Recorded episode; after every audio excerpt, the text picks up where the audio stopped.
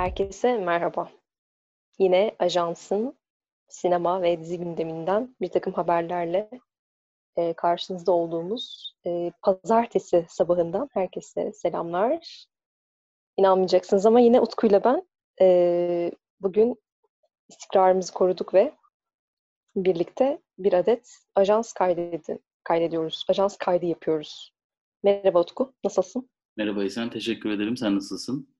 Ben de iyiyim. Birbirimizi görmüyoruz ama adeta e, yan yanaymışçasına güzel bir ajans olacağını e, düşünerek e, heyecanlı bir pazartesiyle gündeme atılmaya hazır mısın? Bakalım. Ee, görmesem de e, çok enteresan bir profil fotoğrafın var Zoom'da. Ona bakarak e, bu podcast'i gerçekleştiriyorum. Evet, senin yok mesela. Şu an ben böyle bir tane şeye bakıyorum. E, yuvarlak kafa ve sonrasında böyle bir gölge türevi bir profil fotoğrafına bakıyorum ama olsun. Gene de varlığını sitesinde hissediyorum en azından. Bundan sonraki sabahlarda e, beni görebilmen için bir profil fotoğrafı yükleyeceğim. Aa, çok teşekkür ederim. Rica ederim. Okey, o zaman hemen gündemden haberlerle başlayalım.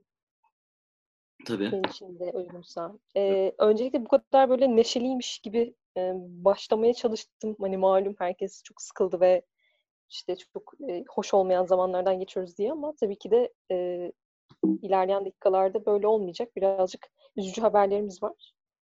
E, ilki yani en azından birazcık üzücü. Hemen ondan öncelikle başlayalım. Bildiğiniz üzere hafta sonu bir e, haber aldık. Atlas ve Rex'in, öncelikle Rex'in, sonrasında da Atlas'ın e, kapanmak üzere olduğuna dair işte çeşitli işte artık taşınma işlemlerinin falan yapıldığına dair bir haber geldi. Herkesin biraz kalbi kırıldı, üzüldük. E, niye böyle bir şey oluyor?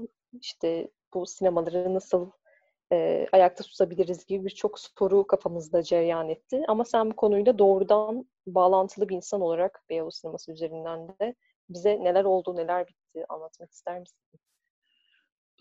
Yani çok üzücü aslında her ikisinin de bir şekilde kapanıyor ya da bir devrin kapanıyor gibi gözükmesi. Kısaca bir belki durumdan ben kendi bildiğim kadarıyla bahsedebilirim. Ee, özellikle Rex sinemasındaki durum benim bildiğim kadarıyla Rex sineması aslında sene içerisinde çok fazla zarar eden bir sinema salonu değil.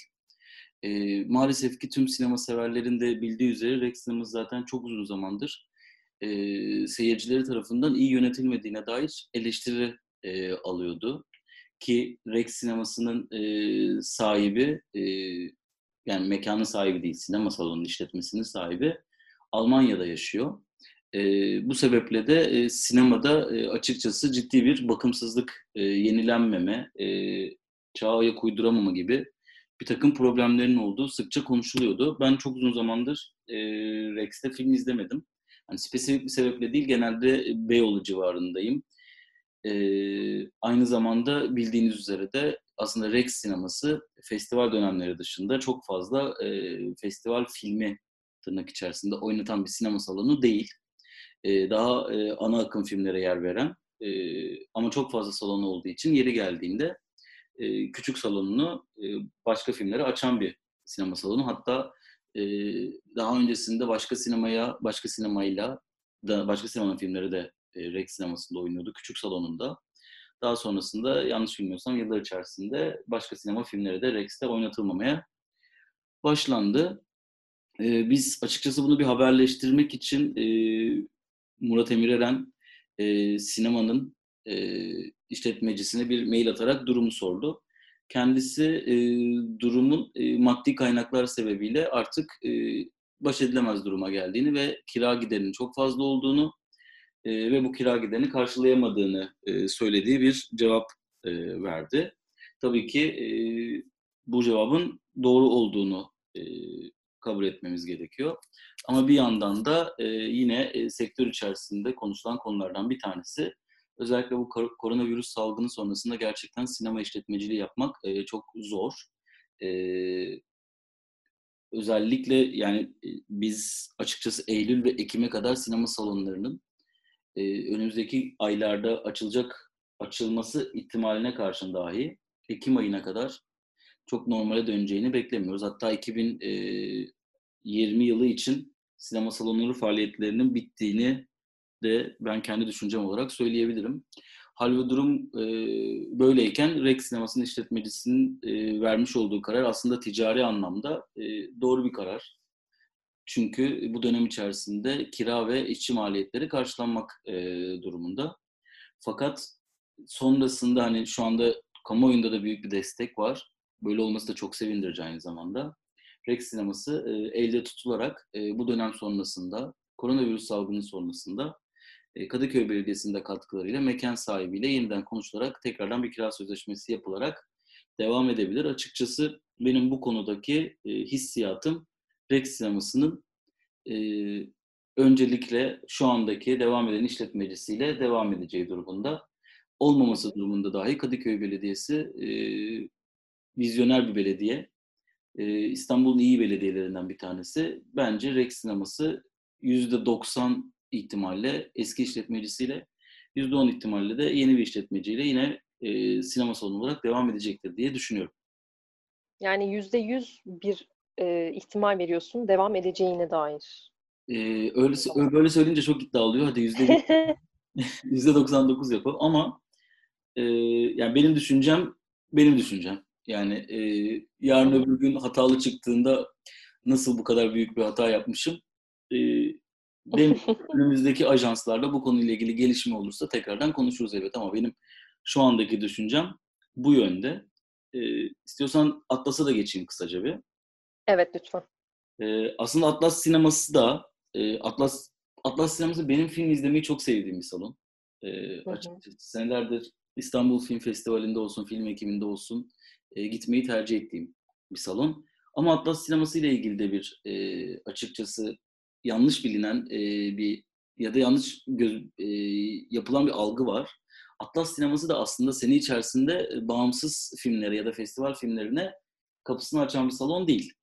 E, Türk güldürlerinden, e, Türkiye sinemasının bu ana akım güldürlerinden, e, e, Hollywood'un e, büyük bütçeli filmlerine kadar e, geniş bir arşivde e, tırnak içerisinde e, zincir salonlarda ne oynatılıyorsa onu oynatan bir sinema salonu. Fakat tabii ki e, sinefiller için biz çok ayrı yeri olan festival filmlerini orada e, orada buluştuğumuz festival filmleriyle. Aynı zamanda e, özellikle İstanbul Film Festivali'nin ulusal filmleri orada göstermesi sebebiyle yönetmenlerle, oyuncularla e, orada buluştuğumuz, Q&A'lere katıldığımız, ilk kez Türkiye filmlerinden galalarını izlediğimiz bir sinema salonu. Bence çok kıymetli bir sinema salonu. E, fakat Atlas sineması için bu durum yeni değil. E, aslında birkaç ay öncesinden verilen bir karar. Hatta Atlas sineması bundan önce birkaç aylığına kapa- kepenklerini de kapatmıştı. Buradaki amaç da gideri düş, giderden kurtulmaktı tabii ki. E, bir işçi personel, e, özellikle personel gideri çok fazla. Bir de e, yanlış bilmiyorsam e, oranın mal sahipleri ya da hak sahiplerinin arasında artık bir yorgunluk ve anlaşmazlık olduğu konuşuluyordu. E, son olarak gelen haber e, bu Nisan ayında İstanbul Film Festivali'nin yapılmasının ardından kapılarını tamamen kapatacağı yönündeydi zaten.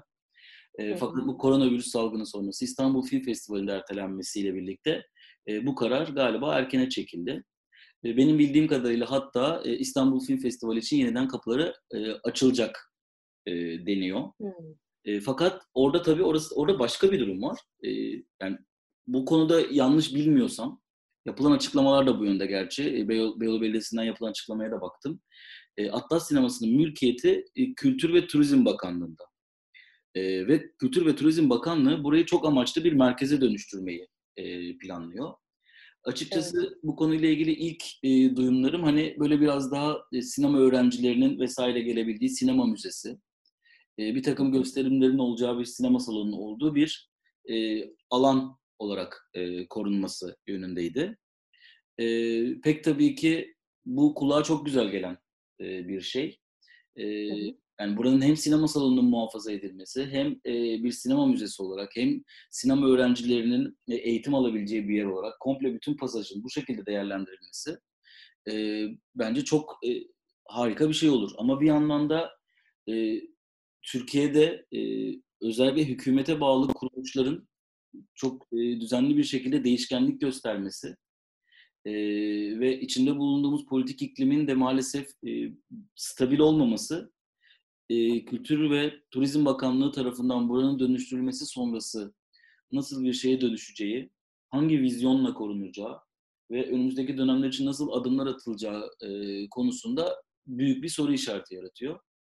E, keşke e, her zaman alışık, alıştığımız Atlas sineması devam etse diye düşünmeden de edemiyorum. Ancak belki burada şunu söyleyebiliriz. Şöyle bir gerçek var ki e, Türkiye'de bağımsız sinema işletmeciliği e, çok zor.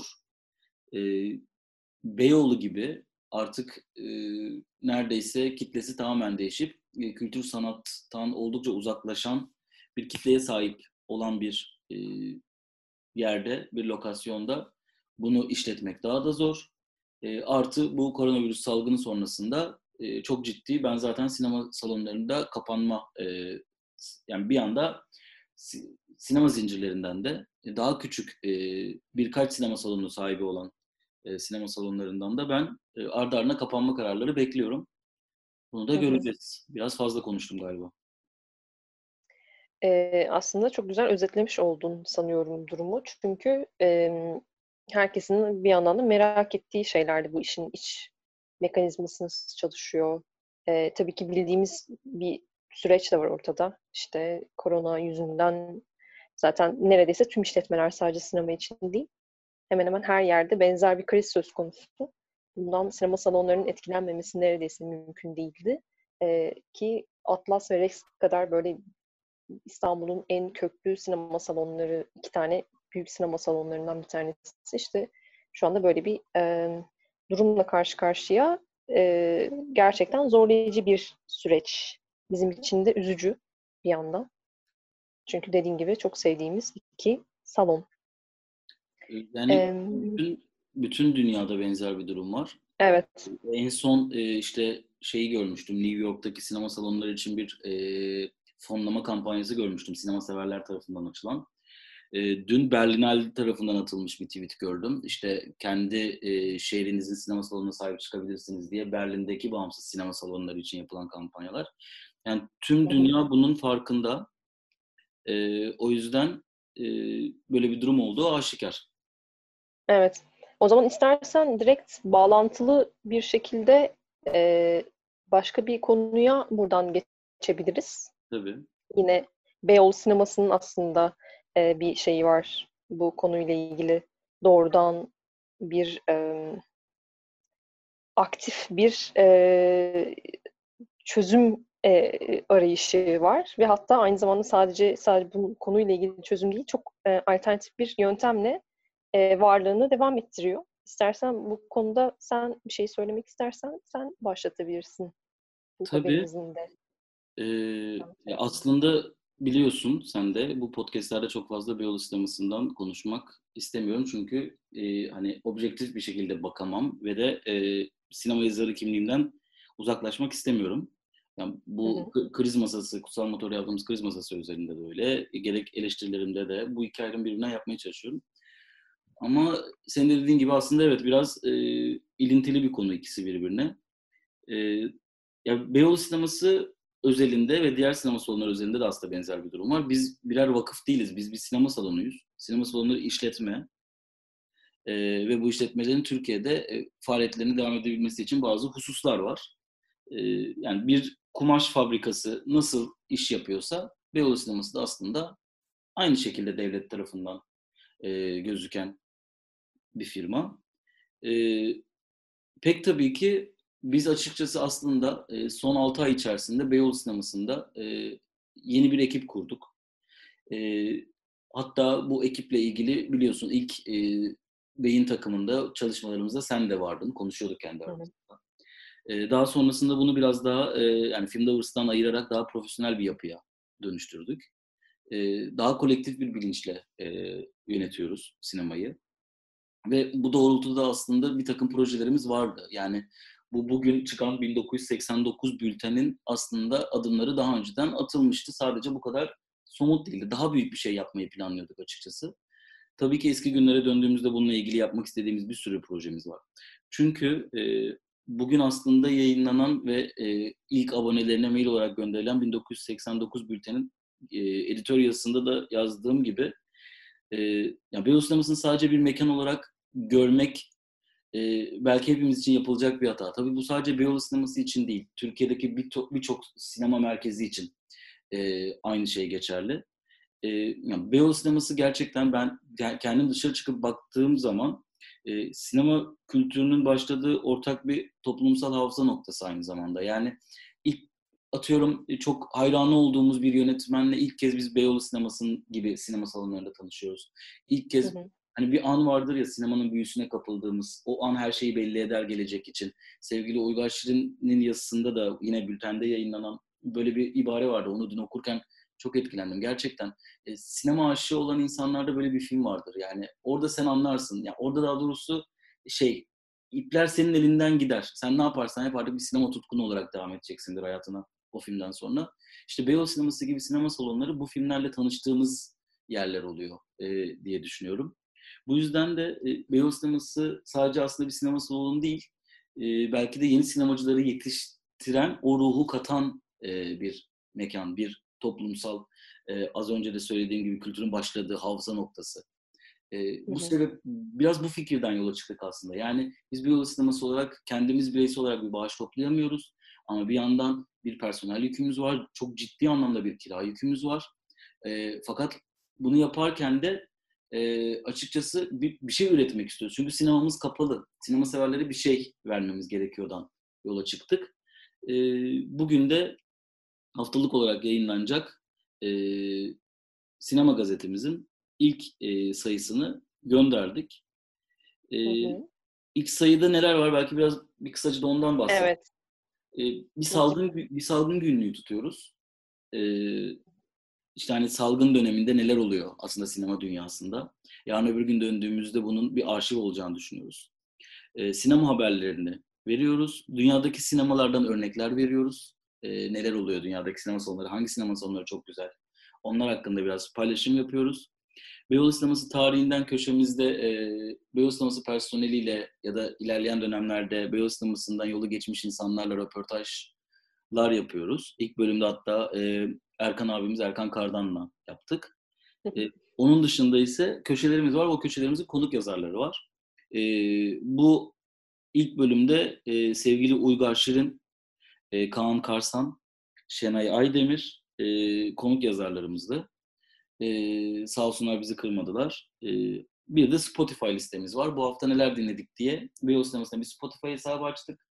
E, oradan e, bu dönemde insanlara iyi gelebilecek şarkılar paylaşıyoruz. Onu da e, Zeynep Ocak yapıyor. İlk sayımızda Feeling Good dedik. Bu dönemde en çok ihtiyacımız olan şeylerden bir tanesi sanırım.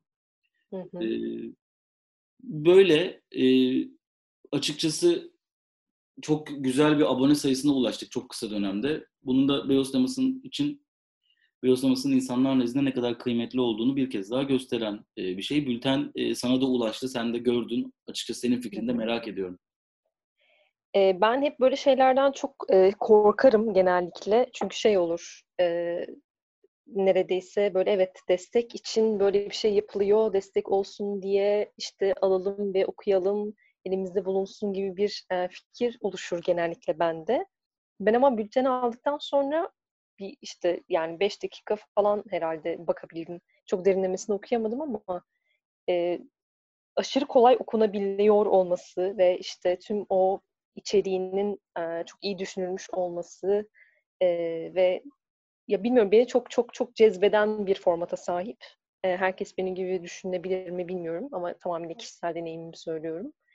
E, yani görsel tasarımı ve işte içeriğindeki her şeyin yani tabii ki de güncel olarak hazırlandığı için bir yandan da hani belki aylık bir bülten olsaydı çok daha farklı olurdu ama hani hemen hızlı bir şekilde hazırlandığı için çok daha güne e, hitap eden ve aynı zamanda işte e, yazıların uzunluğu olsun her şeyiyle bence olabilecek en e, tatlı formatlardan bir tanesi olmuş. Ellerinize sağlık gerçekten de çok çok şık görünüyor.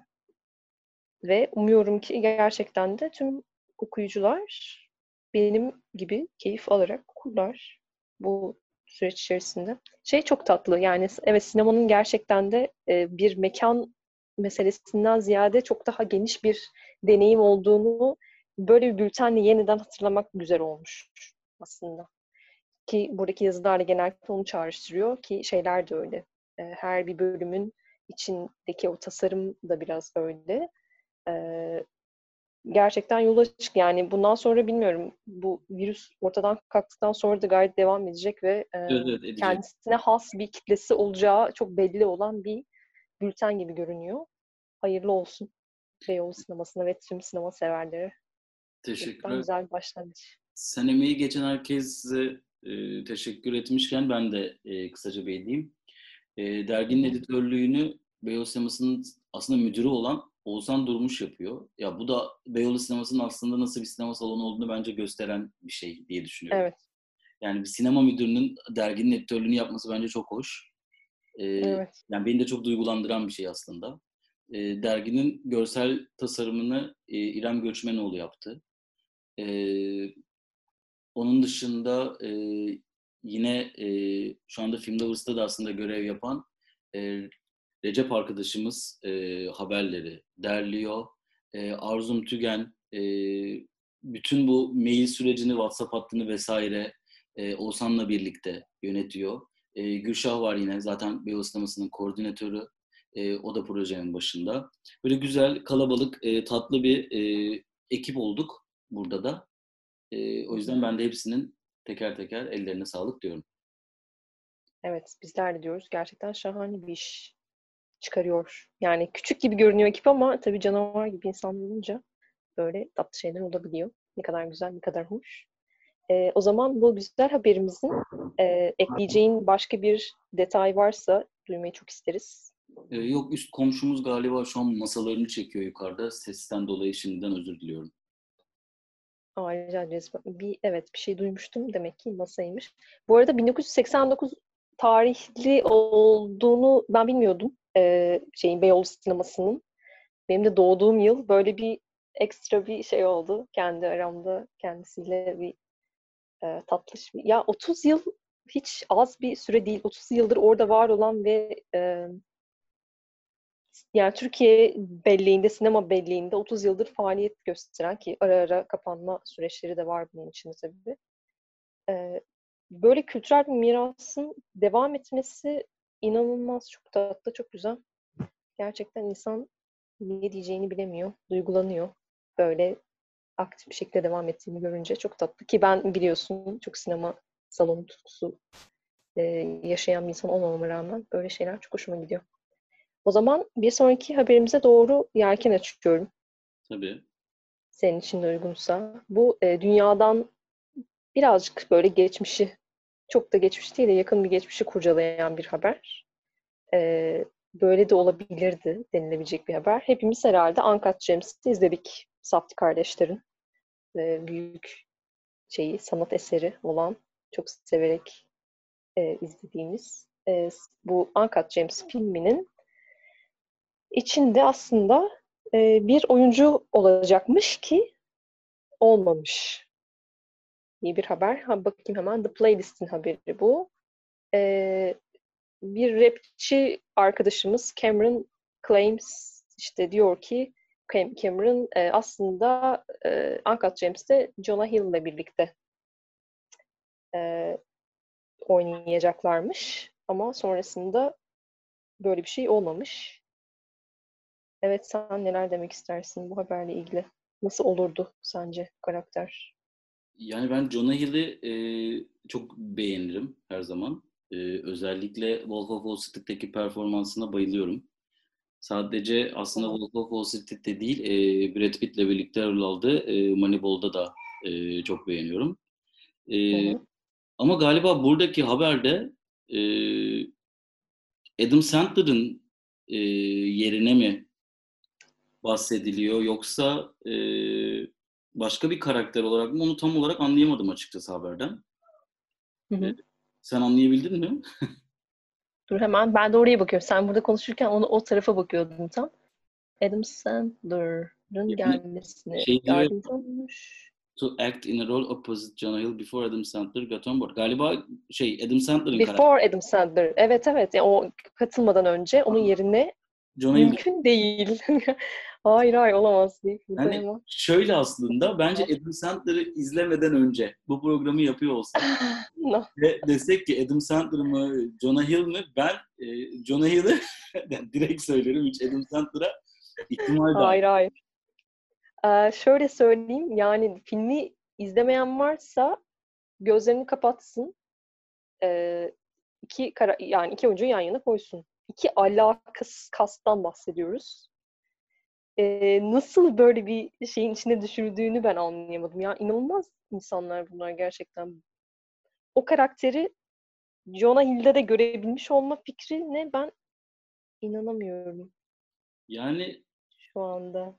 Büyük bir şok yaşıyorum bir yandan haberi okurken. ben bu arada Evet. şöyle söyleyeyim yani hiç Adam Sandler adı geçmese ben gerçekten Jonah Hill'in çok iyi oynayabileceğini düşünüyorum bu karakteri. Ee, yani şey çünkü hani Wolf of Wall Street'teki karakteri geliyor aklıma bir yandan. Ee, Hı hı. bir yandan son performansları geliyor Warlocks'ta falan. Bence gerçekten ha, onu da bir izlemek isterim ama yani şimdi Adam Sandler'ın da kariyer performansı varken ortada bu konuyu konuşup kendisine herhangi bir haksızlık da yapmak istemiyorum. Ya ben şöyle düşünüyorum. Film sanki Adam Sandler varmış da onun üzerinde kurulmuş, yapılmış gibi böyle e, yani sanki hiçbir şey yokken zaten her şey toz bulutuyken Adam Sandler kara- Adam Sandler'ın karakteri vardı ve o Adam Sandler için yaratıldı ve hani her şey e, onun oyunculuğu üzerine kurgulandı gibi böyle in situ gibi bir şey neredeyse e, karakter. Çok çok yani başka hiç kimseyi düşünemiyorum onun yerine. O yüzden beni şu anda yani haberin e, spotunu okurken o kadar hani şey yapmadım. Evet, tamamıyla ondan bahsediyor gerçekten. O kadar e, bunu düşünemedim o karakter yerine Jonah Hill'in geçeceğini. Yani bir cast direktörü açısından mesela filmin cast direktörü açısından eee Jonah Hill daha safe bir tercih olurmuş mesela. Yani atıyorum şöyle bir şey. e, Tabii ki. Yani Evet. çok mesela bu film o film değil zaten. Yani oradan tartışamayız belki ama e, Uncut James'in yönetmenine e, yani saftiler olarak değil. Yani Hollywood ana akım daha ana akım bir film olarak düşünelim. Yani daha bu aynı senaryonun, aynı hikayenin daha ana akıma hitap eden ya da daha ödülü oynayan bir film olarak düşünelim. Evet, Oscar'a aday olabilecek bir versiyonu. Orada orada sanki bir saf direkt şey cast direktörünün ilk tercihi Jonah Hill olur. Hatta Adam Sandler tercih etmez de burada. Ya o kadar çok enteresan bir ismi koyuyoruz ki burada Adam Sandler olduğu için o karakter. Çok enteresan. Bu arada yani tekrar tekrar söylüyorum. Bence yani izledikten sonra dünya üzerinde başka bir oyuncu olmamalı o karakter. Tabii ki yani başka bir yani dediğim gibi şey değil. Film tamamıyla onun için yapılmış gibi.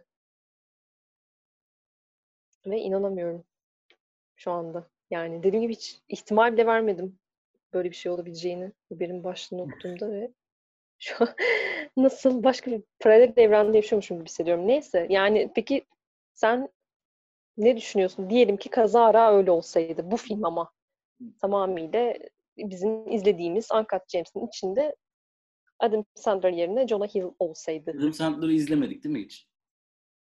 Yani hiç izlememiş olacaktık öyle bir durumda. Hiç hiç hiç izlememiş olacaktık. Belki bugün Adam Sandler'a düşünülmüş haberini okuyor olacaktık. Onun üzerine konuşuyoruz. Bence Jonah Hill, Jonah Hill her türlü e, bence çok iyi oynardı. Bu kadar Ah, bu, bu, bu olur muydu? Bu kadar konuşulur muydu bilmiyorum ama bence çok iyi oynardı. E, zaafım olan oyunculardan bir tanesi benim Hill. Yani şöyle söyleyeyim, bazı sahnelerde bu adamın ağız ve diş yapısı benim gözümün önüne geliyor. Ama Jonah Hill'in de var böyle Özellikle- performansları. Yani buna yakın. Var, var. Ki muhtemelen o düşünüldü zaten. Evet. Yani o e, jest ve mimikleri düşünülerek böyle bir şey düşünüldü. Fakat Ama ya yani Adam Sandler'la da Safdie kardeşlerin şu anki dostluğu, sonra beraber bir kısa film çekmiş olmaları. Bu arada Hı yani Adam Sandler'ın peşinden falan koşuyorlar burada oynaması için. Bayağı istiyorlar aslında yani. Yani burada belki bunu konuşuyoruz ama hani öyle bir sanki o olmadı da bu olmadı da Adam Sandler olduğu gibi değil yani. Direkt nokta atışı. Çok istiyorlar Adam Sandler'ın bu tabii ki. Evet. falan. Peşlerinden Bu koşuyor. arada Adam Sandler'ın. E, şey yapılabilecek bir kas yani diğer tüm karakterlere ve oyunculuğa baktığımız oyunculara baktığımızda da e, ki bunu yani Martin Scorsese'nin kesin bir şeyi var, mirası var bu konuda. Yani filmdeki tüm işte ekstrasından başrol oyuncusuna kadar ki o geniş yelpazede herkesin çok net bir e, görsel olarak kast e, şeyi, uyumu var. Yani o yüzden zaten biraz Jonah Hill çalışmıyor gibi. Çünkü yani bahsettiğimiz insan birazcık akça pakça işte sarışın, renkli göz, sarışın değil de bize göre sarışın. Hadi diyelim kumral, işte mavi gözlü, yeşil gözlü neyse bir adam. Bu kastın içinde, geri kalan tüm karakterlerin içinde Adam Sandler'ın inanılmaz bir uyumu var. Ee, ve hani işte biraz da hani böyle işte Jew olma meselesi içerisinde çevrildiği için çok hani net yani adama baktığımız anda e, söylenecek başka hiçbir şey yok yani direkt bu film için yaratılmış yani annesinin karnından bu rol için doğmuş gibi görünen bir kastan bahsediyoruz. Çok şaşırdım. Gerçekten bugün bir yaşıma daha girmiş oldum. Ama güzel oldu demek ki. Bu gazda nasıl evde izleyip filmi bir kere daha izlemek. Ah evet ne güzel olur. Muhteşem Uncut Gems. Sevmeyenler de var bu arada ama yanlış bir günde izlediler diye düşünüyorum. Belki bugün doğru gündür diyerek. Umuyorum evet. O zaman evet gündemdeki haberlerimiz bugün bu kadardı. Evet bir programın daha sonuna geldik sanırım. Evet benim şaşkınlıkla aranızdan ayrılacağım ee, bir gün. O zaman eklemek istediğim bir şey var mı Tutku? Yok. Herkese e, evde kaldığı sağlıklı bir gün diliyorum. E, yarın tekrardan bu saatlerde görüşmek üzere. Evet görüşürüz. Kendinize iyi bakın. Bay bay. Bay bay.